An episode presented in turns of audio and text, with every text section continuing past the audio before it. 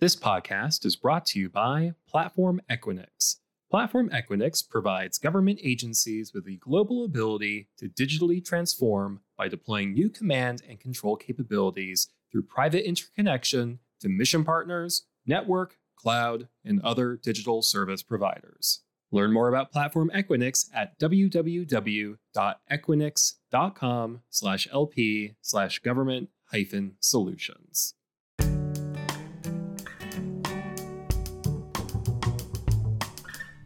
Hello from San Diego.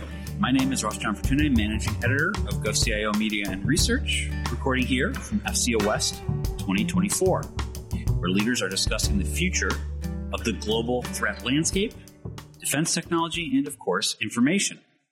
Joining me here is Jennifer Edgin, Assistant Deputy Chief of Naval Operations for Information Warfare. Welcome. Thank you so much for having me. On a panel earlier today, you referenced the need for more design based conversations.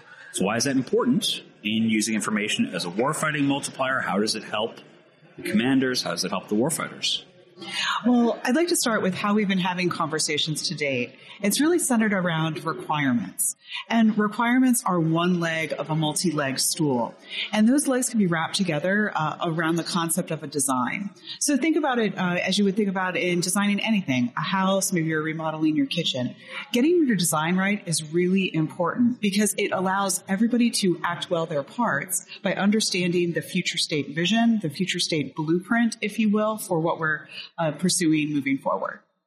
How does the workforce factor into that? I know we've talked a lot about workforce with everybody I've talked to here. It's a major people, people, people, people, retaining, recruiting. How does that factor into this, these design based conversations? So people are at the heart of everything that we do. So when I talk about design, it's really using those human centered design elements.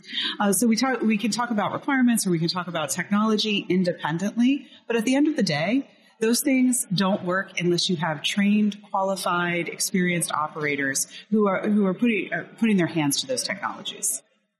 Well, to that end, let's let's talk about the other side of that, which is it's 2024. You can't have a conversation without talking about AI. So, how is that influencing your approach um, in your job with your team and in information warfare more broadly? Uh, so we like to frame our AI discussions around the concept of design. A colleague of mine once said that AI is great for tasks or situations that are dull, dumb, or dangerous. Uh, so we, uh, instead of focusing on the technology right up front, uh, we focus on how do we want this to work within our ecosystem? What's the job that we want this uh, AI technology to do for our sailor or our, our civilian?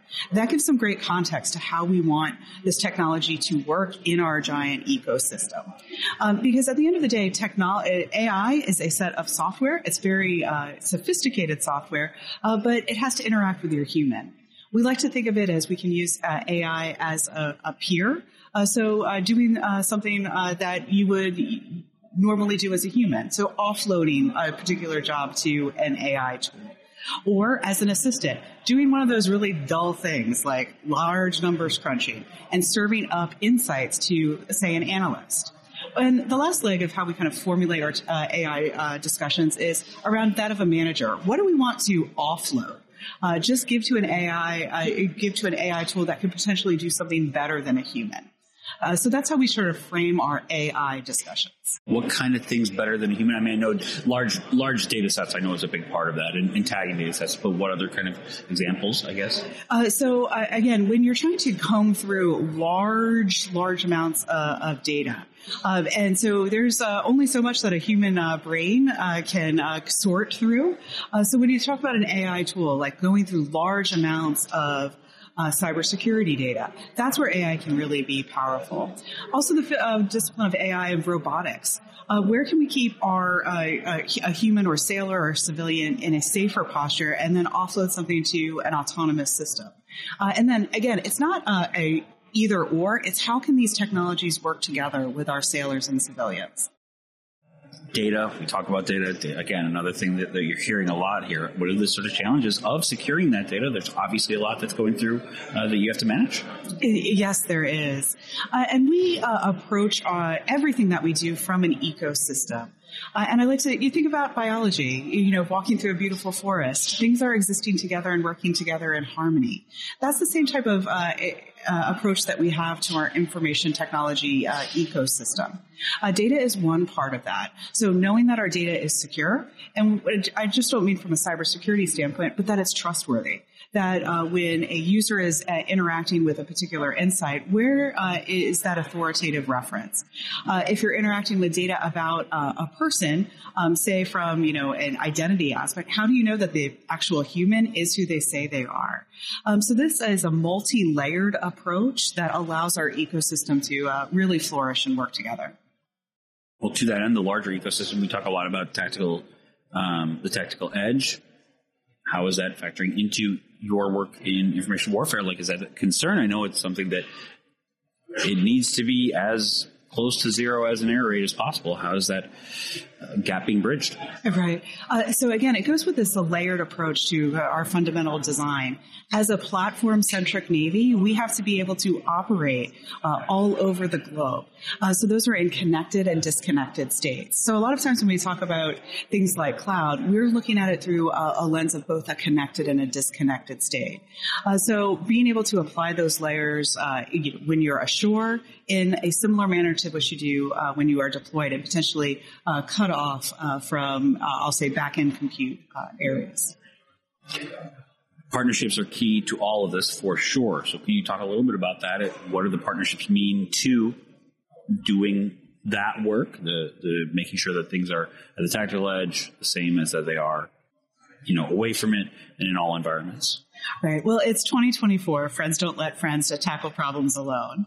Uh, so when we talk about allies and uh, partners, we tend to think of some of our international state level uh, agreements. And while that's one factor, equally important are our intra-government and uh, relationship between government and industry.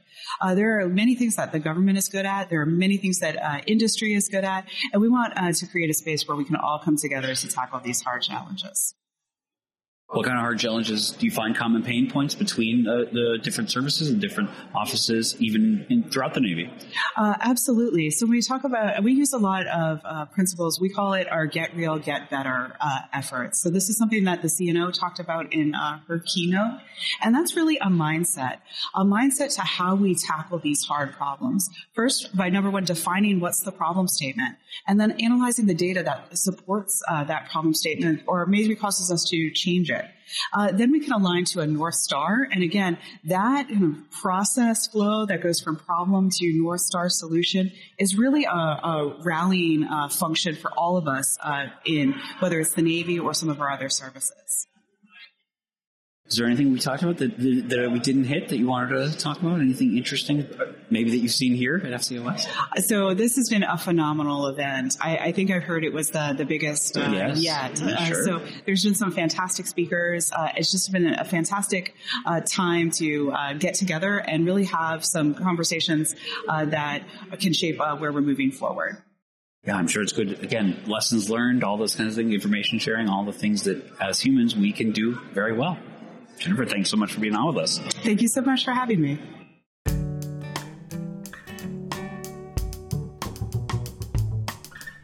GovCast, along with HealthCast and Cybercast, is a production of GovCIO Media and Research. To explore our content, visit our website, govciomedia.com. Keep an eye out for new episodes every Tuesday. And if you like what you heard, leave us a review on the podcast platform of your choice. Have a topic you want us to discuss? Contact us at newsletter at govcio.com.